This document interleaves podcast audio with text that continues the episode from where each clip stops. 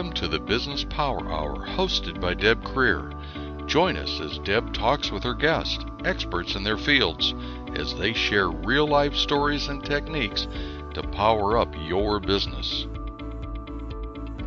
Good morning, good morning. I am Deb Creer, and I am passionate about working with professionals to show them the tools that they can use to make their business and their professional lives successful. We're going to have so much fun today. I can't wait. This is going to be so much fun because we're going to be talking about improv and how you can and should be using it as a business tool. So please join me in welcoming Milo Shapiro to the show. Welcome. Hey, Deb. Good to be here. This is going to be great. Um, but let me tell folks just a little bit about you before we jump in. Sure. So, after 15 years in IT, Milo took his 10 year passion for, for improvisation into business, using improv for team building and to improve communication skills. He has brought this work to groups like Southwest Airlines, the U.S. Navy, and Qualcomm, just to name a few. You can find out more information about that at miloshapiro.com. As an interactive motivational speaker at companies including Minolta, Pfizer, WellPoint Blue Cross, and many more, Milo honed his knowledge of platform skills, leading participants in play. He shares his knowledge with others through classes, coaching, speeches, and two books about presentation skills. Through his company, Improv Ventures, and its public speaking division called Public Dynamics, Milo helps individuals organize and optimize their material, become more vibrant addressing groups, and make their storytelling more powerful. For more information, go to publicdynamics.com. Milo's book, Public Speaking Get A's, Not Z's, makes this topic fun. His second book, The Worst Days Make the Best Stories, is a fun look at life through funny real life stories. So again, Milo, welcome. Oh my gosh, can you always be the one to read my intro? That would be so good. of course, of course. You know, I'll, I'll only charge you a pittance. Well done. you know, it's it's fun, and I mean that is part of being a speaker. And I don't care if you're presenting to a team, if you're presenting on a stage of a thousand. It's about having the vocal skills to enunciate and to you know clearly read and slow down. And it's really funny because i consciously have to think slow down Mhm. speaking slowly and clearly isn't always my best thing um, but you know it's it's it's interesting to really talk to you because public speaking is one of the things that you work with people on Yeah, absolutely. It was sort of a, an evolution of my business that I hadn't foreseen once upon a time, and we'll get to how my business evolved and, and where that came from. But working with people one on one and via Skype and in small groups as well is hmm. something that I do because so many people really need to develop in that area. It can be so limiting to feel like, oh, I don't want to get up and speak. Well, when you don't get up and speak, you don't get to have your message heard. You don't have to get to have your Right. vision shared. People don't get to build on your ideas and you fade into the background a little bit more and it's it's not necessary there's really no reason that anyone can't conquer the fear and conquer the lack Mhm. of skill sets uh, the, the problem is just that most people have really never been introduced to how to do it and so right you know people talk about the fear of public speaking and the phobia i don't believe for almost anybody it's a phobia a very small percentage Mhm. if i asked you tomorrow deb to, to go do open heart surgery my guess is you'd be really nervous it's not that i couldn't watch enough youtube videos no, and it's not because you have a phobia of open heart surgery. It's because there's no reason to think you would do well at that because you haven't Right. had the training. And Mhm. same with public speaking skills. If someone hasn't had the training, you know, maybe you had an 11th grade English teacher who made you do a few oral reports. Maybe she, he or Mhm. she gave you a little feedback or something like that. But most people have really never been shown how to do it right. So, not Mhm. shockingly, they try it. It doesn't go well. And that scares them the next time. right And suddenly they think they have a phobia. And, and we can work Mhm. them through that. Well, and we're talking, you know, not just about somebody standing in front of a large audience because that is actually very rare. Yeah. You know, and it's more of maybe you're at a networking event and they tell you stand and give your 30 second elevator pitch. Mhm. Or you're meeting a client. That's public speaking also, you know, meeting them for the first time and giving your pitch or presenting to the CEO, to your sales team, all of those various things and you know and it does take skill and practice but there's so many techniques that that you can learn to make it better And I, I get phone calls for all of the above. A, a lot of what I get is I need to talk to my staff more efficiently, and it's a group of seven. So you know, people think that it, it, like you said, that it has to be about giving that big speech, and I get those too. I mean, I got a call from a woman last year who suddenly was told that she was going to give a presentation to between I think it was between 500 and 1,000 people, a good sized audience, and so Mhm. so she said, I don't care if I ever become a good public speaker, I just have to do well on this speech. And the way we crafted her coaching sessions were very different than someone else who Right. calls me and says, Every time I speak it's something different, I need to be good at it. And that's what's Mhm. wonderful about coaching compared to a class is that we Mm-hmm. build it around what are your goals, what are your needs, and where are your shortcomings. Not just your shortcomings, but where what are you good at that we need to start accentuating. Well, and it's funny because some people are kind of natural at it. Mhm. You know, I'm I'm guessing you and I are, you know, probably in that that realm. Like But it doesn't always come easy. Right. I mean, you know, there there is an on and off switch, and sometimes mine is kind of caught in the middle. And that you know, there's a variety of of you know why that is is true. I mean, you know, you can 99% of the time you can be good, and then you stand up the next time and go. You know? and you know so it's it's not that it comes naturally it is more that we have learned how to do it and how to channel those things i mean i, I always go back to uh, barbra streisand who says you know who is one of the greatest performers that that is out there but she throws up before she goes on stage you know it makes her very nervous Mhm. and some of that adrenaline is a good thing oh, absolutely. I've I tell people all the time, you do not want to lose the butterflies in your tummy. It's Right. because you what we want to do is channel that as energy. I heard an interview Mhm. one time or read somewhere, I forget but which, but it was with Carol Burnett, who said that she had a show where she kind of got just a little cocky after so many years on the air, Mhm. Queen of Comedy of the 1970s, and uh, and she had no butterflies in her stomach, and she said it was a terrible show. And the next week, remembering that, her stomach was all up in knots, and it was one of her best shows ever. Mhm. So Right. we, we a little bit is good. I don't, I'm I've been- I'm at this. Oh gosh, 2000, 15, 16 years now, and I don't think Mhm. I've ever heard my intro read before a speech without a little bit of butterflies in my stomach. I just don't judge it anymore. Right. You know, and, and again, it, it is good. And, you know, we need to learn how to channel that energy so that we're not up there, like I, you know, I was saying, you know, I, I tend to talk too fast. That's one of the things that I have to channel when I get ready to speak is to not be up there going 900 miles an hour. Mhm. And and that's one I hear a lot is I end up talking too fast, either in general, which which is also my bugaboo. I'm a New Yorker, and if I can get a whole day's talking done in 15 minutes, I feel efficient. Right. Um, but if if people say either in general I talk too fast, like like me, or when I'm speaking in front of a group, I get nervous, so I pick up speed. hmm And it's it's yes, of course you want to be kind of in the back of your mind saying slow down, slow down, but Mhm. but that's hard to constantly do while focusing. So in Mhm. the rehearsal process, let me let me backtrack. As we're putting together a speech, we're going to work on something I call the seven variants of vocal variety, and I'll talk more about that. Okay. But when we're working on our vocal variety and figuring out how to use that, one of the aspects of vocal variety is carefully placed pauses to create anticipation, to create feelings, to let the last thing we said sink in. So if you put in those pauses in the right place, it accomplishes two things. One, it gives people a chance to catch up with you if you've been going a little faster. And Mhm. two, when we come out of a pause, just like a you know when you stop at a stop sign, you don't hit 50 right away. You, Right. work your way up again. So you're probably going to start a little slower again after those pauses. Right. So let's just take a step back because this is, you know, it this is not a typical program on here is how you speak and how you present. Primarily because you use improv. Excuse me, improv. I hiccuped as I said that. Um uh, what first let's talk about what is improv and then how did you get involved in it? Sure, we jump way ahead to the the latter years I the know. beginning, which is fun. Whee! Um, I was new to California. It's 1989, and I Mhm. had moved out here for a job with a utility as a computer programmer, a completely different career. If you'd told me Mhm. what I'd be doing at this point in my life when I got to California, I just would have looked at you funny. Right. And I had nobody to go to lunch with.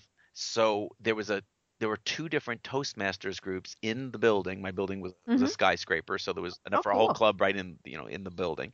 And I went to both of them just to have something to do two out of my five lunch hours. Well, I discovered I really liked it, really enjoyed it, got very involved. And for those who don't know, because I discovered not everyone knows what Toastmasters is, Toastmasters is a club where you go and each week two or three people give a presentation and two or three Right. other people give their evaluations of them Mhm. and together as a community besides becoming friendly we support each other in improving our Right. speaking skills it's a very slow way to grow which is why i really like helping people through coaching but it's Mhm. definitely a, a nice setting to, to learn some things Right. so one day somebody told me about a group called laugh masters and i said oh what's that Mm. and they said, oh, Mhm. it's Toastmasters with a, an emphasis on humor. I said, oh my gosh, that sounds like so much Ooh. fun. Mhm. And it was uh, twice a month in another part of town. It wasn't in my building. And so one meeting a month was a normal Toastmasters meeting, but, but again with an emphasis on humor. And the other one was everybody got up and told a joke instead of a instead of a little speech. That was what they did for the first half. So you left there with 30 new jokes, which was great. Mhm. And the second half of the meeting, they had someone who would either speak on an aspect of humor or who was a humorous speaker in some way. And so you would just enjoy Ah. them. It was so much fun. Well, out Mhm. of the blue, one month, I must have been there a year, two years at that point, somebody uh, hired an improv troupe instead of a speaker for the second half. Well, this is a long time ago, way before whose line is it anyway. I didn't know there was such a thing as improvisation.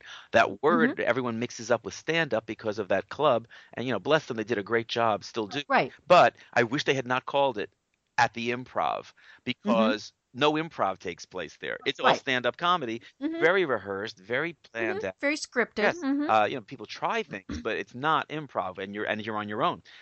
Mhm. Improv, for those who haven't experienced, is about a group of people coming together, getting ideas from the audience, and creating scenes and playing games. That and the, every show is fresh and new, and it's never the same twice in the least. They're completely Mhm. different. So I'm watching this happen in front of me, and I'm just mesmerized. Other people were enjoying it, but I was mesmerized, thinking. I'm supposed to be doing that. That is so me because I'm always the one who's like, "Hey, let's play charades, big energy, playful, creativity, all this stuff." So I'm mm-hmm. watching them just I can't believe this is a thing that you can get up and do this. And I sheepishly approached one of them afterwards, not realizing, you know, that they were not the most experienced improvisers. I, I didn't know. And I went up and said, "How does one learn to do what you do?" And they said, "Oh, you know, we're not even really a troupe. We're just an improv class that uh, if someone is willing to bring us in to do a show, we're thrilled to get some public attention." So uh, they said you ought to call our improv teacher, Jackie. So I did Mhm. the next day, and she said uh, it's summertime, so my regular classes aren't running, but I have improv drop-ins where anyone at any level can just come and Mhm. play together. So I did those for a few weeks until the end of summer. And she took me aside afterwards and said, "If I put you in my beginners class, you are going to be so bored. You do not need to come out of your shell." Mhm. So she said, "I'm going to put you in my intermediate class." And I met people there who I ended up forming a troupe with, and that troupe led to us becoming the San Diego chapter of an international organization called Theater Sports, where it's an improv Mhm. competition each week, two teams of Wow. Yeah, it was a lot of fun. I was in that from uh, 93 to 2007 14 years i was with them it was a great Mhm. great group uh, uh, we ended because we did a fundraiser that was the exact opposite of a fundraiser it, it wiped our bank account out. Well, it wasn't Oh, exactly dear. managed well Mhm. uh, but but wonderful times with wonderful people and while i was doing improv besides having lots and lots of fun with it what i started noticing was that people who do improv always talk about how it affects the rest of their life. How there was this thing that happened at work, and I came up with this thing on the fly. I came up with this new idea. I handled a bad situation well. I diffused a fight between people by coming up with an idea. That it kind of Mhm. changes the way you think because of the techniques you use to be able to work with others well on stage. Mm. Around 97, 98, when websites started to really become more known, someone Mhm. in my came up over to my cubicle where I was probably trying to pretend I was working because I didn't really like my career, and said, "Hey, check out this website. It's a company on the East Coast that uses improv for team building." And I immediately went to it. Ding ding ding Yeah, ding. and I I mean I had no interest in, not in- interest. I had an interest. I had no intention of quitting my job at that point.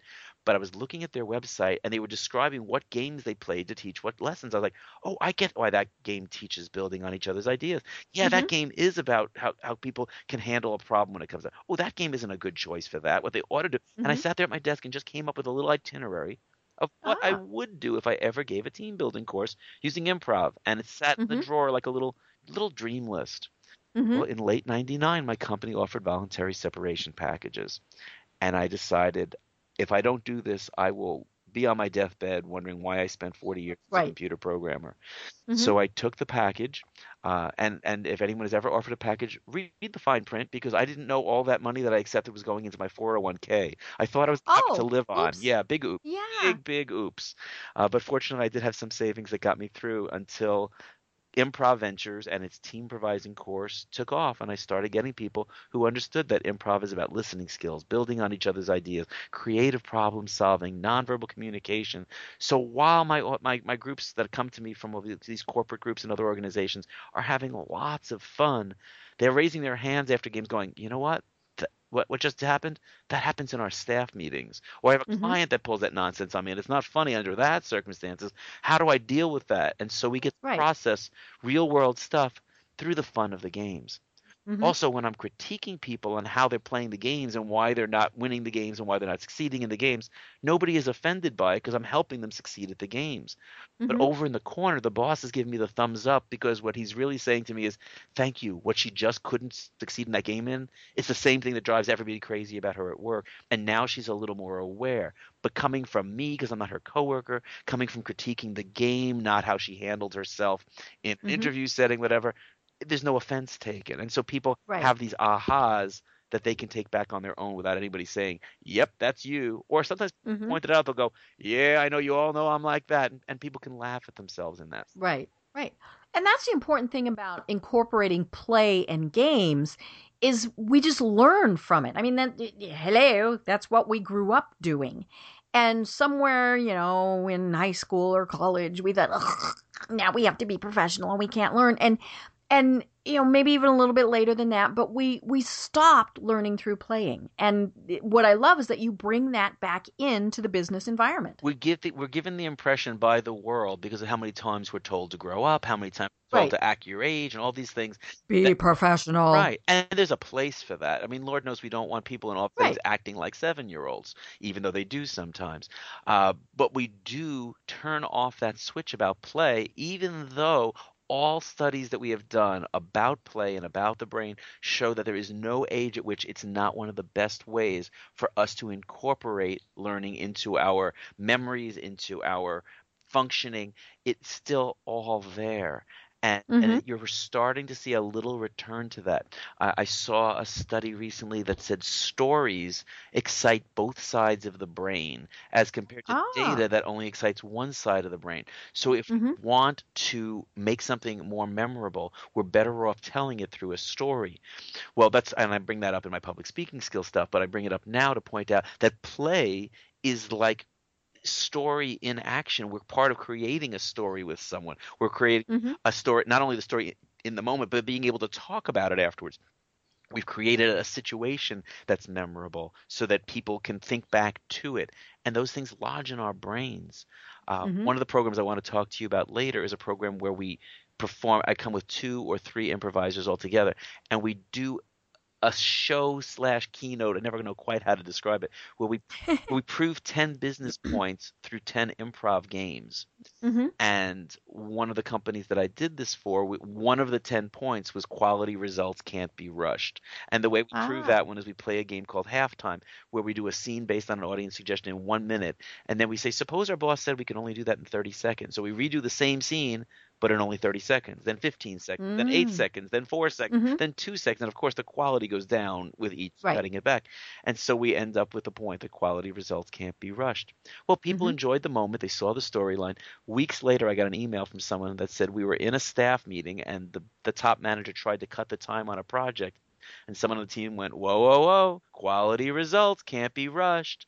And everyone in the room laughed because it took them back to that moment with the game. Mhm. And sure enough, the manager said, Okay, I'm going to give you the full two weeks, but you know, the Right. results better be good. I mean, just just from remembering that they laughed together in that story. hmm Well, and it took them back in a positive way, as opposed to saying, you know, the last time you rushed us through this, we didn't get it done, and blah, blah, blah. Absolutely, right on target.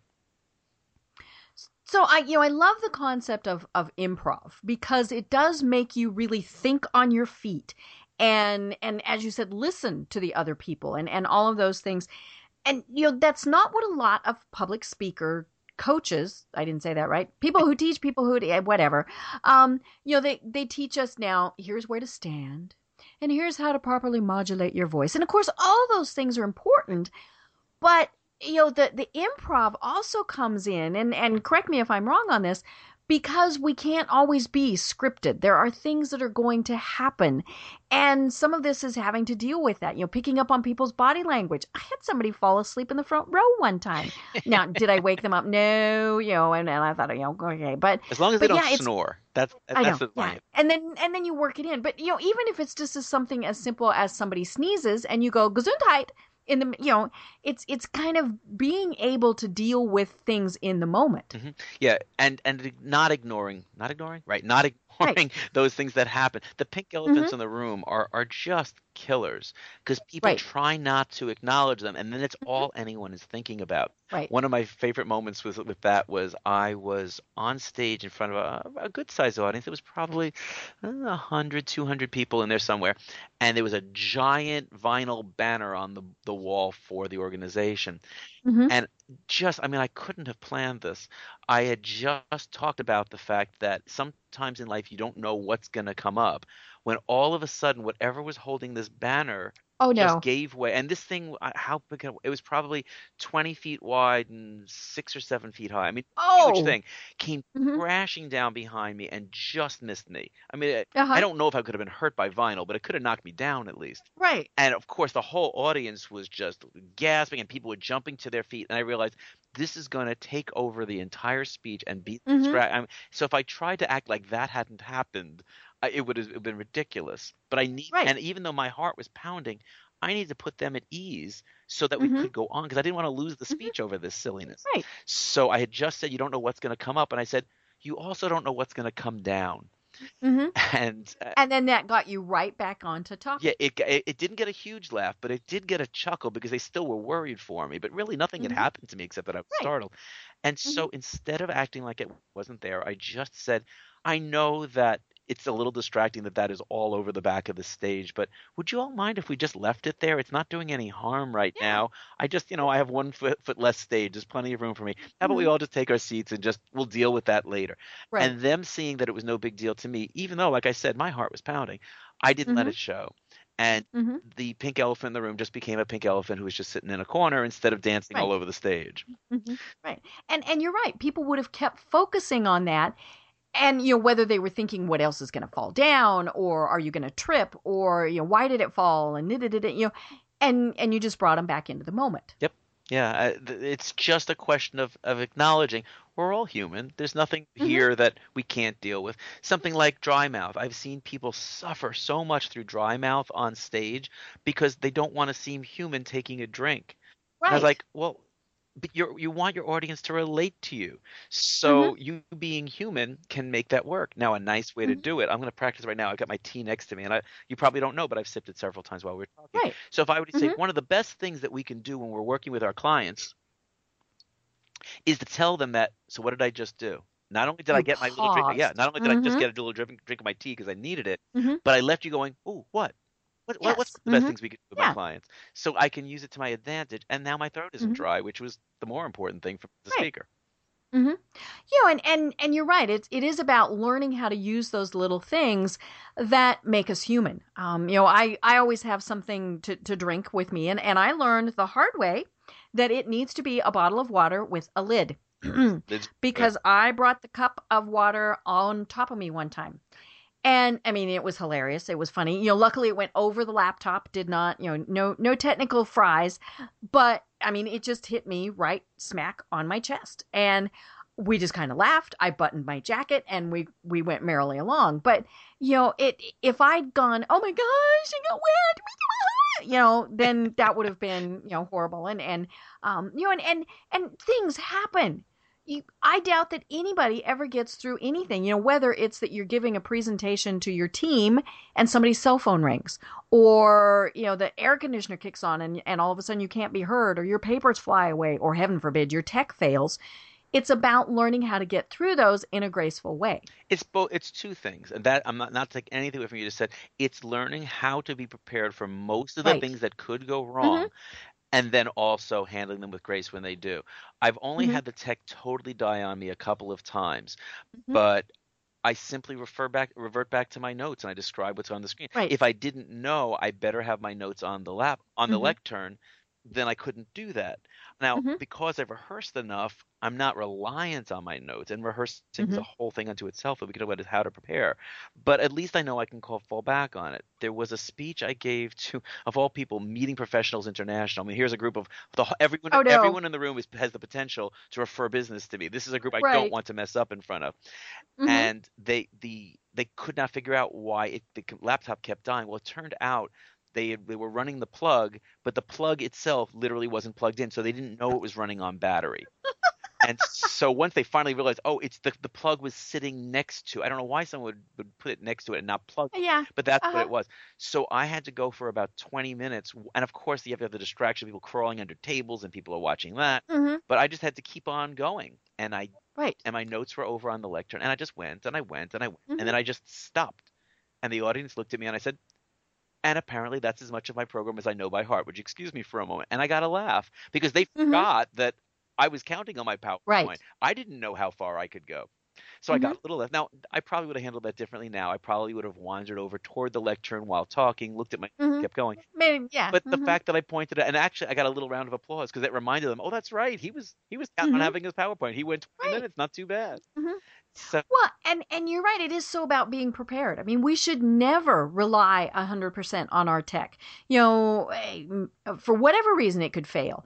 And and the more important the meeting is, the more important you better have backups and and things like that. right, yeah, I, and sometimes you learn on the fly. I mean, most of the good lessons I've learned, I've learned from something that went wrong. to me. Right. And happily, I'm Mhm. at this long enough that fewer things go wrong. But just this past year, I, I learned one. The tech went out. It's one of the two or three times ever that I've had to completely go without PowerPoint. And so I had my notes for my speaking. I was fine. But what I Mhm. didn't have on the stage was a copy of the handout. And and the Ah. handout was a fill in the blank, so I couldn't remember what words they didn't have. Mhm. And so I had to keep stop and go. So tell me what the next thing says. And someone Right. in the audience would say, uh, you know, be sure to blank. Oh, be sure to blank. Right. I know what that Right. is. And and so it became this running joke that until they got the the, the tech going, I had to keep asking them Mhm. what the next thing was. But Right. but me looking playful ended up putting them at ease. And I had people come up to me. This has happened to me a lot. People when things go wrong and I've handled them with grace, people have come up to me afterwards and said, "You didn't fool me. You did that to show us, you know, how to Mhm. things on the fly. I'm like, I would never purposely undermine this event to show you Right. how to handle things. Mhm. But thank you for the compliment. Mhm. I don't know if I could ever convince them. Right. You know, and and I love what you said that you got them involved because it it- obviously it depends on who you're presenting to and you know all that good stuff, but you you do that in a lot of your presentations where you get the audience involved in some way or another. Now, you know, I I love the fact that sometimes you're bringing them on stage and they're doing things you know, and, and again, it depends on what it is and, and all of those. But the more you get them involved and engaged, the more likely they are to remember it also. Absolutely. And that's why I do the handouts the way that I do. The fill in the blank, it's if you give someone everything on the handout, all they have to do is sit and listen and their mind can Right. wander. But just something as simple as as number five, be sure to blank. Well, people don't want to miss the blanks, so it keeps them involved. And then when they hear it, they it, it's that aha feeling, and it, it's a burst of adrenaline, and they write it down on the paper. Uh, it works really well, except for one thing: more and more conferences want everything to be electronic, and it kills me because that now they have every invitation to think, oh, I'll just look at it later. I can, out," Right. and it's unfortunate. Yeah. So if the group is small enough, I just bite the bullet and I go to my Kinkos and I pay for the handouts. And, and Mhm. some some people and I've had people say to me, "Oh, that was so much better." I'm so glad. People, I don't think people do like the electronic cha- handouts. The only No. good thing about it is that you get to be lazy, which isn't good for your memory, Mhm. and that it's cheaper. So Right. Right. You know, and we hate killing trees, but if it means we're absorbing the message better, then so be it. when I look back on notes from conferences that I went to, it's it's often not what's on the paper. It's what I wrote in the margins. Right. there's no margins on a, an iPad. Mhm. People aren't doing that anymore. They're stopping doing it, and that's a shame. Mhm. That's where I used to write down things like, uh, "Tell Debbie about this," you know, uh, Mhm. or, or apply this to this situation, so Mhm. that when I look back at my notes, I'm like, "Oh, that's right. That was a case where I could have done this thing that this speaker was saying." But when it just Mhm. kind of washes over you, that's gone. Right. So you work a lot with companies to do team building by using improvisation and you call it team improvising. Right. So why is this a good thing? You know, why why would people want their their employees, they're, you know, maybe they're volunteers, whatever it is. But why would they? Why is this a good thing for people to learn how to, to improvise as as a team? Sure. And and I get a lot of people say, you know, this is not a funny group of people. Uh, Right. I can't make them be funny, or it's a serious subject, or man. Right. Well, we are we are scientists. We are accountants. We are librarians. And and this is not going to necessarily be a playful group. And one of the things I always have to warn people about when they check the video out on my website is that day I had a really playful group. Mhm. I adapted to that. The day that and, and it's funny you can't stereotype. I tr- I walked into a group of accountants expecting this is going to be a dry group and they were so playful. And then the same Mhm. week I got a group of librarians. I'm like, "Oh my gosh, if I if the accountants were wild, the librarians are going to be crazy." And the librarians were exactly the stereotype. So- Oh no, they shushed you Oh you. my god, their Oh. favorite part of the entire thing was after each exercise when they got to spend several minutes writing about what they thought. and I was like, Quiet time. they loved it. They they couldn't wait to get back and do that, and then share their Mhm. notes with each other. They probably filed them Dewey Decimal. They, they, I don't know what they mhm. did with them. They probably don't even have Dewey Decimal anymore.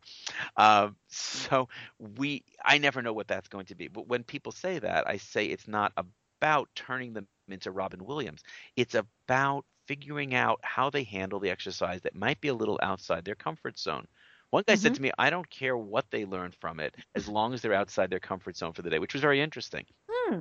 And he said, I'm always looking for ways to do that. He said, the more I can expand their comfort zones in general, the more they're going to handle whatever I throw at them that's closer to their comfort zone. I thought it was very interesting. right. And so Hmm. he had a group that that they were they were Navy engineers, techie people. Uh, they weren't in the Navy; they were all ex-Navy, and that's why he hired them for their Navy experience. And Mhm. he wanted them, besides being outside of their comfort zone, to recognize things about the way they communicate. And so I picked out games that had a lot to do with communication. And when I'm doing these games, I I I, s- I take people through a process because I can't just throw them into the the tougher stuff. I got to build up. Mhm. So usually I will have some things that the whole group is doing all at once, and then I'll have them break into pairs, and then I get to Mhm. watch the pairs and see who some of the more outgoing people are. Mhm. And that gives me the chance to say, "Hey Tina, can I? Would you be willing to do something with me? Because I've figured out by now Tina will do anything." And so Right. Tina comes up and she and I do something. We get a laugh. Then I then I get two people who know each other and see if people tend to pair with their friends at first until I stop that. So then I get Mhm. two friends to come up and try something. By the end, little by little, the idea of getting up in front of the group is no longer hard. And they're not doing public Right. speaking. They're doing a Mhm. silly game. They might be trying to have a conversation without using a certain letter of the alphabet. Um, and a big part of this is a willingness to fail. That's a big part of what we Right. learn is that if you don't fail sometimes, you never accomplish anything brilliant. Mhm. The troupe that I was in all those years, San Diego Theater Sports, had a theory that came from our our big guru who uh, lived and lives, as far as I know, still in Calgary. And his theory was if more than 80% of your show succeeded, you probably played it too safe and didn't do enough that was brilliant. Mhm. So that's a very different mindset than, oh my gosh, wouldn't we be lucky if 100% of this show succeeded?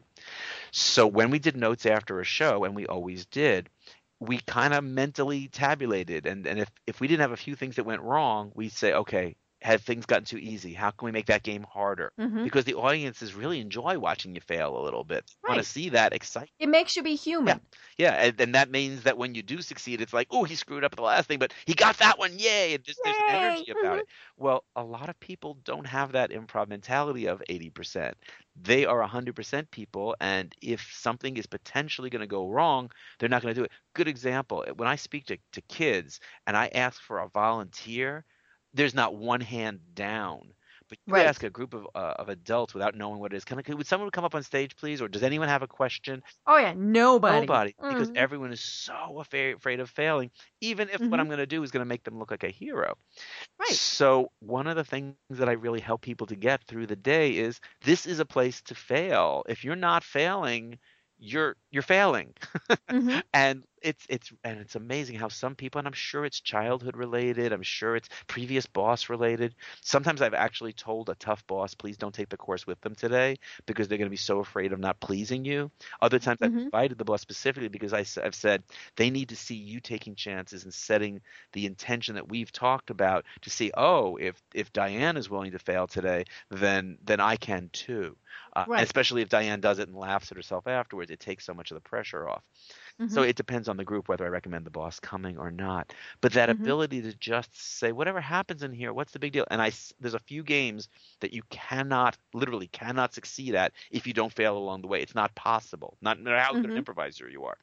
And so some people, especially engineers, uh, have really have trouble even Oh, participating, knowing that Mhm. they're going to fail at some point. Uh, Mhm. they just don't know how to even start. But over the course of the day, they lighten up, they relax a little bit, and then they say, "This was a really valuable lesson for me to be able to do it, especially in front of these people who I, I Mhm. don't ever want to fail in front of." Mhm. And then I get to talk about, you know what? If at work we are never willing to look imperfect, not just at fail, but imperfect in advance, when do we have the courage to ask someone who knows better than us for help? Right. do we have the chance to offer help without feeling like we're insulting someone?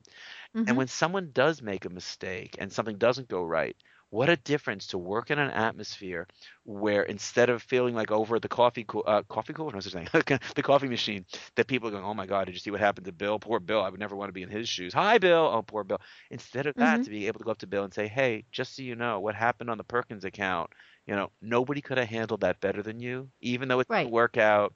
The chances you took, what you came up with was really cool, and we all learned from it. So, so thank you Mhm. for what you shared about what didn't go right for you. What a difference! Right.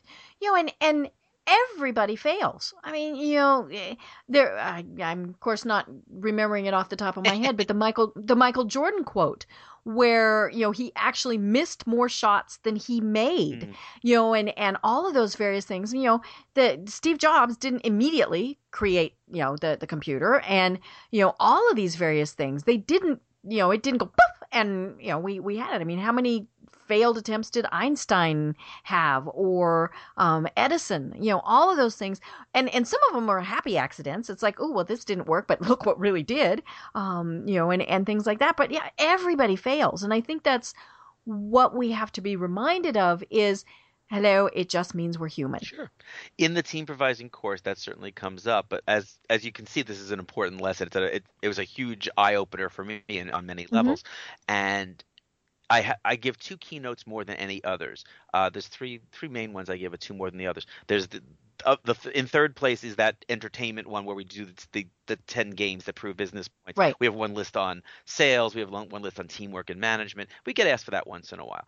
Uh, Mhm. More often than that, I give my program on public speaking, which is based on the, it, the title is the same as my book, Public Speaking: Get A's Not Z's. But the speech Mhm. that I give the most is the one called "We Gotta Fail to Succeed."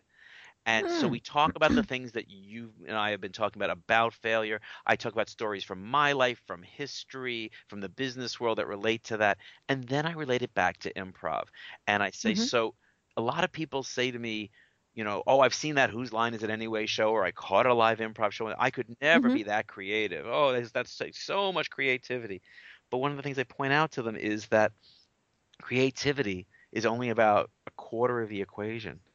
Another quarter of it is being a good listener. Can I count on Okay. Deb, if we're in a scene to to be to pay attention? So if I refer to you Mhm. as Mildred at the beginning of the scene, and then your character leaves, and then I open a letter and I go, oh, Mildred, get in here, and you've forgotten your Mildred. Yeah, I got to remember, I'm whoop, stuck. I'm Mildred. Right. So that Mhm. that careful listening is like another quarter of it. Another Mhm. quarter of it is cooperation. Can you give up your idea if I say something that doesn't fit with it? So you're like, oh shoot, Milo's idea wasn't as good as mine, but if I fight with him on stage for my idea, the audience is watching us fight. I need to let go of my idea and build on mm-hmm. Milo's idea. And that can be hard, but it's what makes the scene work. So that that Right. willingness to cooperate. And the last quarter of it is commitment. Can you stay the Mhm. course when things aren't going well? I've been in improv scenes where for the first minute nothing funny Right. happened and you just want to die. But something happens at that one minute mark and all of a sudden it all starts snowballing. It ends up being the best scene of the night, and that first minute just looks like it was there to set up the rest of it. Mhm. So you got to stay the course. I'm sure at some point in your life, and probably more than once, you've been on a project thinking, "Oh my gosh, if I could be like that first Superman movie and fly around the world, and turn time back, I would not Right. volunteer to be on this project." But you stayed the course, and maybe it wasn't an A plus, but it was a solid B, and you were Mhm. glad you stayed the course. Right. So for Or it might have actually been an F but you learned yeah, from yeah. it. And, and and that's I mean, looking back at the F's in our lives, that's what makes us able to function. That's why people say our 40s and our 50s are so much easier. We've already gotten through Mhm. so many of the lessons we don't have to repeat. So if you're willing to listen and cooperate and commit, that's 75% of it. The creativity, I help people find that. Uh, Mhm. it's it's in all of us, and once you let go of the other stuff and you're willing to play, suddenly that creativity comes out. So when I Mhm. point this out to the audience during "We Gotta Fail to Succeed," I get people nodding like they understand. Like, good, good, you're getting the idea. Good, it's your turn to try it. Turn to the Mhm. person next to you, and in this program, which is usually 60 or 90 minutes, for about half the time, I'm leading the whole audience in playing some of the games that I do in team improvising with smaller groups where I can give them personal feedback. I've chosen out Mhm. just a few games that do work with a big audience. So if it's 400 people, that's 200 pairs playing the game. And instead of giving individual feedback, I just run around, eavesdrop a little bit, go back to the stage, and talk about some of the common Mhm. things that are probably happening in their pairs. When I point it out, usually everyone in the room laughs because I've nailed 99% of the room because Right, beginners always make right. the same mistakes. Mhm. And uh, and so they get a little bit of a flavor for it within the fun of playing, but it livens up a conference. It, but it's not just play. It's not like I'm just there and they had a good time, then they go back to work. Those thoughts kind of stay with them through the rest of the conference. So it's a great Mhm. kickoff for energizing the program. It's a great energizer in the middle of the program to bring people back. Uh, people have a really good time with it. But I'm Mhm. more satisfied with the fact that I get notes from people going, "Boy, what you said really stuck with me," and I realized just how many places in my life I don't take chances because I'm so afraid of failing. And what is the big deal if I fail now and then? Mhm. Somebody gets that out of it, makes me feel so good. Right. Now, I'm, I'm, as you were saying this, it made me curious because we've all, mm, hopefully not been that person, but we've all seen the person where they are not going to participate and they are not going to have fun. What the heck do you do when you've got those type of people? I mean, it, you can't really. I, I mean, I guess you could call them out, but you know, again, this is part of the whole team building thing because you know you might have somebody who is on your team or you know again a volunteer group or something and you've got that person who is the i am not gonna do this person Yeah. this is stupid this is silly me me me me me So there's two ways that that could show up for me. It could show up where I have the audience member who's doing it, and it could show up where I have Mhm. the team building member who's doing it. In the Right. case of the audience member, it's a hard lesson to learn that not everyone is going to like me, and Mhm. it's just and if you see. Uh, 99 smiles and a crossed arm person who is checking his phone now to go, you know what? This is the one who is not relating to my message at this point in time. Right. I don't have to make that be about me, and I can still, Right. you know, it's hard. It's hard because he may have had a bad day who knows exactly. Um, that that's that, so that's where I go with that. In the team building Mhm. setting, it is harder. So what I'm doing through the games is because I I show up with enough games to cover eight hours, and I have never given an, a full eight hour course. I do I do 3 Mhm. four, five, and six hour. Options. Mhm. I'll do two if I have to. Um, Mhm. but the problem with two, of course, is that by the time they warm up, it's over. so I Mhm. try and get to more than that. But I show up with more games than I could possibly do. So on the fly, I could pick where does this group seem to go and seem to okay be. And and there's also breaks. You know, I, uh, people wear out, so I always try and take Mhm. uh, a few breaks to try to give people a chance to talk amongst themselves. And sometimes I'll I'll try and sidle up to that person and find out what it is. Maybe there's something Mhm. just going on at work that's distracting him and he's not present, or maybe Mhm. he feels like he's being put on the spot a little too right so if I can find that out, I can adapt. But what I'm really doing is watching when does he seem to put his arms down a little bit. Ah, this kind of game works better. He likes the group activities. He, Mhm. or maybe I'll call up less. I had one woman who was nice enough to come up to me. This actually just coincidentally the same Navy group that I mentioned for a while back. uh-huh And she came up to me and said, "I am the admin here, and the idea of doing improv with these guys is really intimidating to me." Mhm. I said, "Thank you so much for telling me. How about we come up with this as a compromise? When you're going to do all the group activities, okay?" She goes, "That I'm okay with." I said, "And if we break into pairs, you'll work one on one with someone." She goes, "I could do that." I said, "Great." When it comes time to call pairs up, and I'm always pairing people with different people. When it comes time Mhm. to do pairs with people, you're always going to be in the last pair that I call on. Nobody's going to notice that I did this because you're always going to have different partners. And when we get to that point, I'm going to look to you, and if you nod, you'll get up and do it. And if you shake your head slightly, I'm going to say, you know what, we need to move on because there's more things we need to do. I'm sorry, not everyone had to Ah. participate. And what Mhm. it gave her was a sense that she had some control. Right. And not once did she shake her head, just knowing that she could in her case. Oh, okay. enough. So it's a Mhm. technique I've used a few times since when I sense that someone's not really comfortable. But I do Mhm. find that if I just praise people for every little thing that they do do, it's um, it's it's often enough to let people know it's okay. He's not going to critique me. Now, of Mhm. course, when I'm a public speaking coach, I do have to critique people. That's that's Right. what they're paying me for. Uh, but it's it's about doing it in a way that they can really hear it. So sometimes I can see people going to be defensive, and I can only give them a little bit of you know of the constructive stuff with each one, and then maybe I have to have them do it again so that they can get the praise that they need. Other Mhm. people are like, "Come on, I know I did more than that wrong. Let me have it. Let me have it." I'm like, Right, "Okay, right. I can, but I would never want to not also point out what they did right, partly for their ego, but partly also because it's not just about correcting mistakes. It's about accentuating what they do right. If I don't tell them what they're Mhm. doing right, how can they? Right. So you, you do deal with different personalities and you know, once in a long while there's someone in team improvising that I never went over and people will say to me afterwards, Oh my gosh, I can't believe you even got Dave to stay. He he complained about having to do this. He said this was going to be stupid. Da, da, da. But I could tell that for Dave, this was a good day. I'm like, really? Okay. Mhm. Another great success story I had with uh, with it was with a, a utility company I was working with, and I had this one guy who was just like too much energy, barrel of like like like settle down, settle down. He was he was Right. steamrollering me, Mhm. and I happened to be taking the train home with the guy who hired me. It just worked out that way. We were both going back to San Diego, and he said, "So yeah, so about Sal." I said, "Yeah, that it must be hard to figure out how to rein that energy in." He said, "Yeah, uh, Sal never says a thing unless it's to criticize someone." I'm like, Oh. "What?" I said. That he was like too much fun, like to the point where it was a problem. Mhm. He said people were coming up to me all day long saying, "That's not Sal. That can't." What they do to Sal? Yeah, Mhm. and and in this case, it was a very interesting choice the manager had. He had 18 people in a really really dysfunctional group. I didn't know how bad Mhm. until the train ride home. He told me more, um, and he invited one person from accounting, one person from legal, and one person from some other department. Other departments that their IT group was having trouble with Because they thought not he thought not only do I want us to get along well, but I want us to have an ally in each of these sections. So they invited the worst person from each group, and Sal. Oh. Sal was the guy from accounting who drove them nuts. Uh-huh. Well, people came up to him all day long and said that can't be Sal. But Mhm. it, it was Sal in a different environment. And what ha- came out of it was when people had problems in accounting with IT and were griping, Sal would say, Oh, you don't know those guys like I do. I'll get them on the phone. And he became their greatest ally.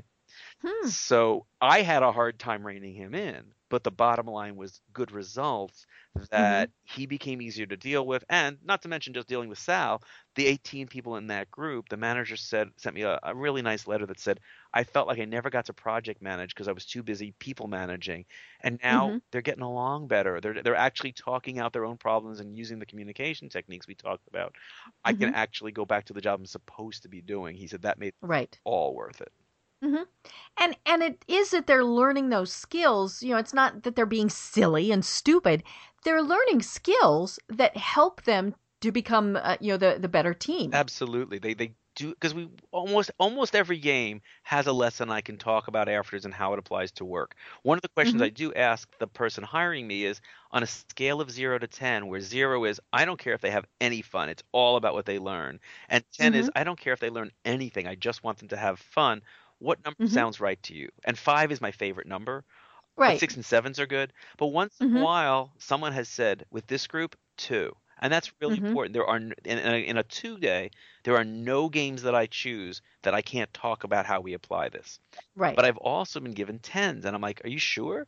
And it's it's a case of say a sales group where they hit a certain mark, so this is a reward. So if it Mhm. feels too teachy, they're not going to feel like it was a reward. oh, okay. So I will, of course, explain some lessons that I, you know, things that apply, but I'll do it more subtly. I'll do it Mhm. briefly, and then that's kind of fun for me. I get to pick a few games where there ain't nothing we're going to learn from this. This is just good laughs, right. and so though, you know, so those can find their way in there. Well, and and companies and and businesses and organizations need those times. You know, and it doesn't you know, it doesn't matter what they do. Sometimes we all get so caught up in doing business, making money, doing our job that we forget that you know we we do need to laugh sometimes. Oh, absolutely. I just have to double check a tech thing. Can you hear me okay? I can. Great, Perfect. because Can you hear me? Yeah, I see hear you fine. I just got a little message on my screen saying that the line is oh. down, but apparently it's Oh, not. So good. no, no. Okay. And and we're still going merrily along. Okay. So very good. so I'm sorry that that and now it says that we're connected again, which we never weren't. Yep. See, here we go. We're improvising again. exactly. And it's funny how it does come up throughout your life. People are always saying to me, Mm-hmm. "How did you come up with that?" I'm like, "It's just a training of the brain through improv to say Mhm. what else could be. Here is what is. What else could be?" Uh, there's Mhm. a technique we use, and I use this in my longer courses called yes and. Where someone Mm. says something and the other person literally has to say the word yes and the word Mhm. and and figure out how to build on that person's idea and Ah. and it, it takes a lot of coaching to help people through it. It Mhm. sounds simple because so many people are yes but people. Yes, or no- or no, No but, right? At least with no but, you know where you stand. But yes Right. but sounds agreeable, but it's cutting Mhm. off. I- right. You're just going. No, you cannot do that. I one of my favorite moments, and everyone in the room laughed except the person who did it because she didn't even realize she did it. She said yes and but and went on, and people laughed. What happened? What happened? You said but. She said no, I did yes and. And I repeated back the sentence she said where she said yes and but, and she said, oh my gosh, this is Mhm. clearly something I need to work on if I don't even know I'm saying it. Mhm. So we had we all had a good laugh, but it was again within the context of a game. Had she yes and butted someone's idea in a conference room, that person might have been left fuming that their idea cut Right. off. Mhm. And then, you know, resentment from other people. You know, she didn't let so and so. I mean, it's just one of those things that, and it, in many cases, it becomes habit. You know, we just, well, yeah, but, Mhm. and it's like, nope, can't use that. After all these years, I hear myself yes butting, and it's like, shoot, Mhm. I need to figure out how to take their idea and say, and we could do this. Here's a concern I have that might make that harder to do. And we work on this concern so that all the yes anding we've done leads to good results. hmm Great. Well, we've got, you know, just a little under 10 minutes left, and we've talked a lot about team building. Let's, you know, finish up this time by talking to the people who, you know, that, that you would work with for public speaking. You know, and, and again, that's back to the people who maybe they have to stand up and give their 30 second elevator speech at a networking group or present to the CEO or all of those things. Eh, how eh, eh, how do you even start working with someone and you know and and i'm i'm just lost. I'm like had a, a, a you know a, So was I which is actually one of the things you know is is you know people get up there and they just their brain totally goes. Um you know what tips do you have for people especially those i mean you know it is one of those big fears you know people would rather die than speak in public. And and you know so how do you get them past that? And some and we mentioned you know some people are you always have those nerves all of those things. But you know say you're you're talking to someone who small business owner launches their own business Mhm.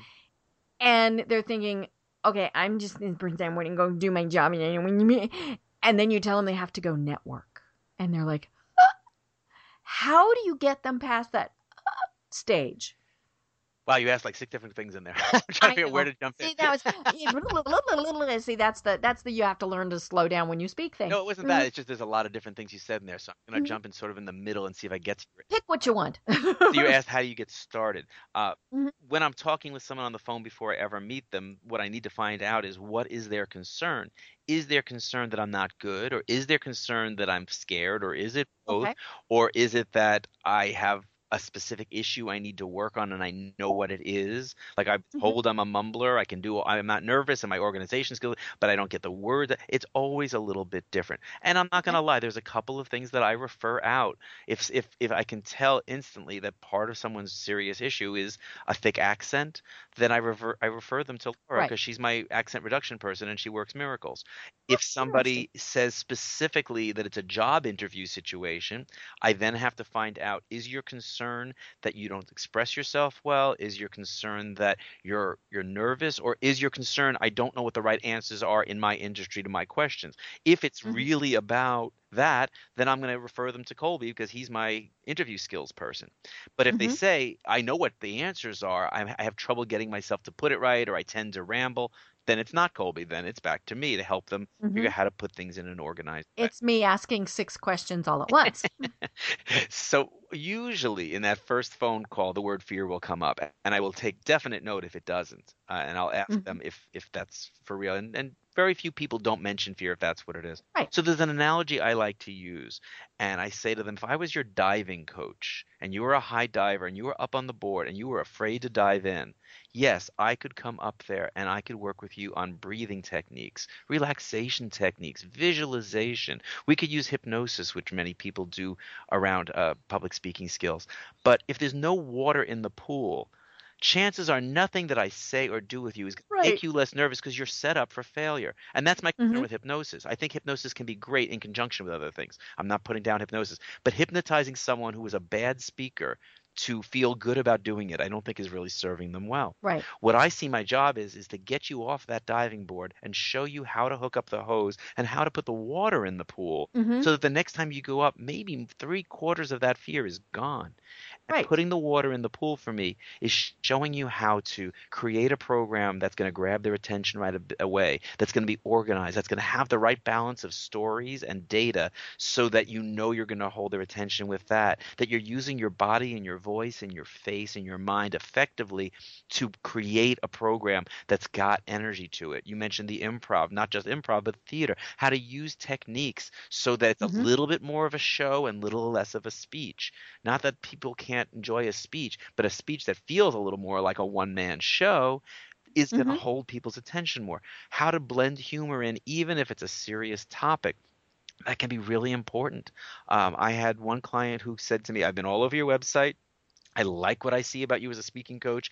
I'm intimidated by what I see about you with the improv because I'm going to give a speech, a one hour speech in Australia about Lou Gehrig's disease. There is no Oh. room for Ooh. in this presentation.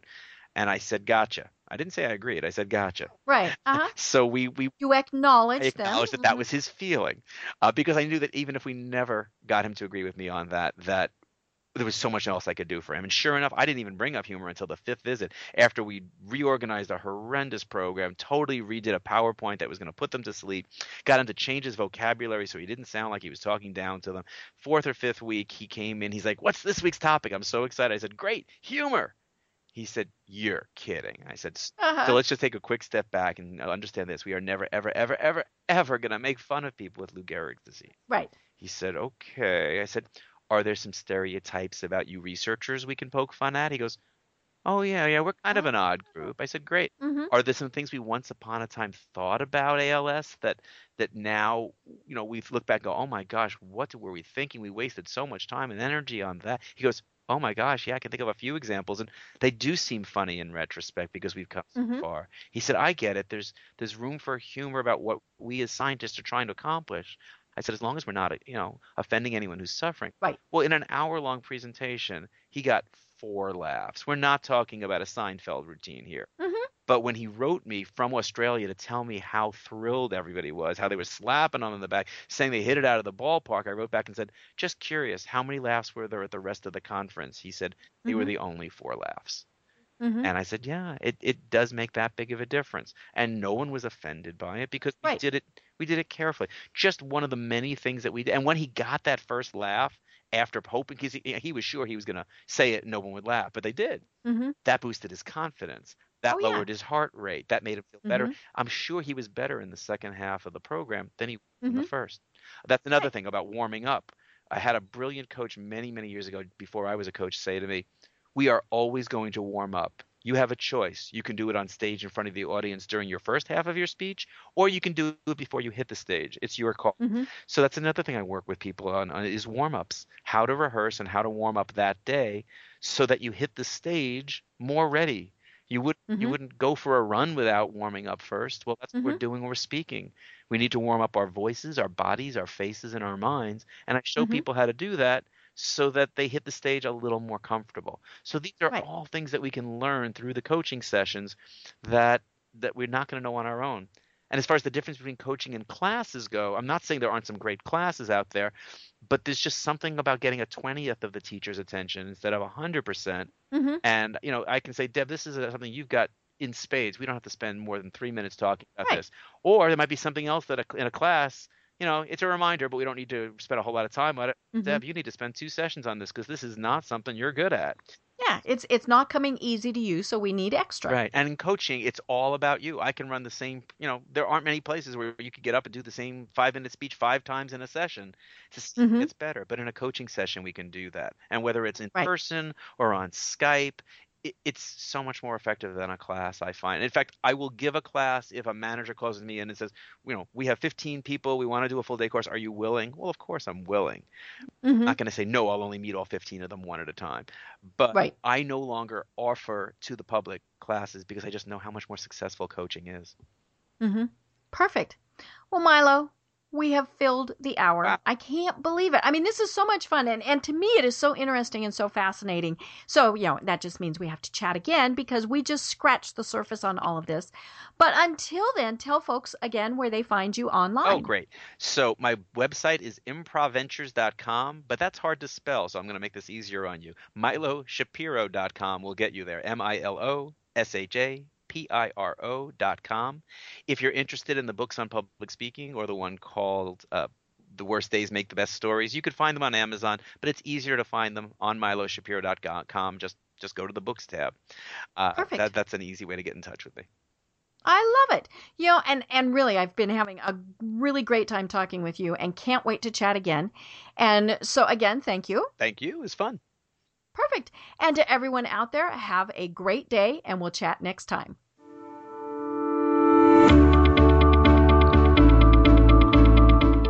Thanks for listening to the Business Power Hour hosted by Deb Krier. Join us next time for more real life stories and techniques to power up your business.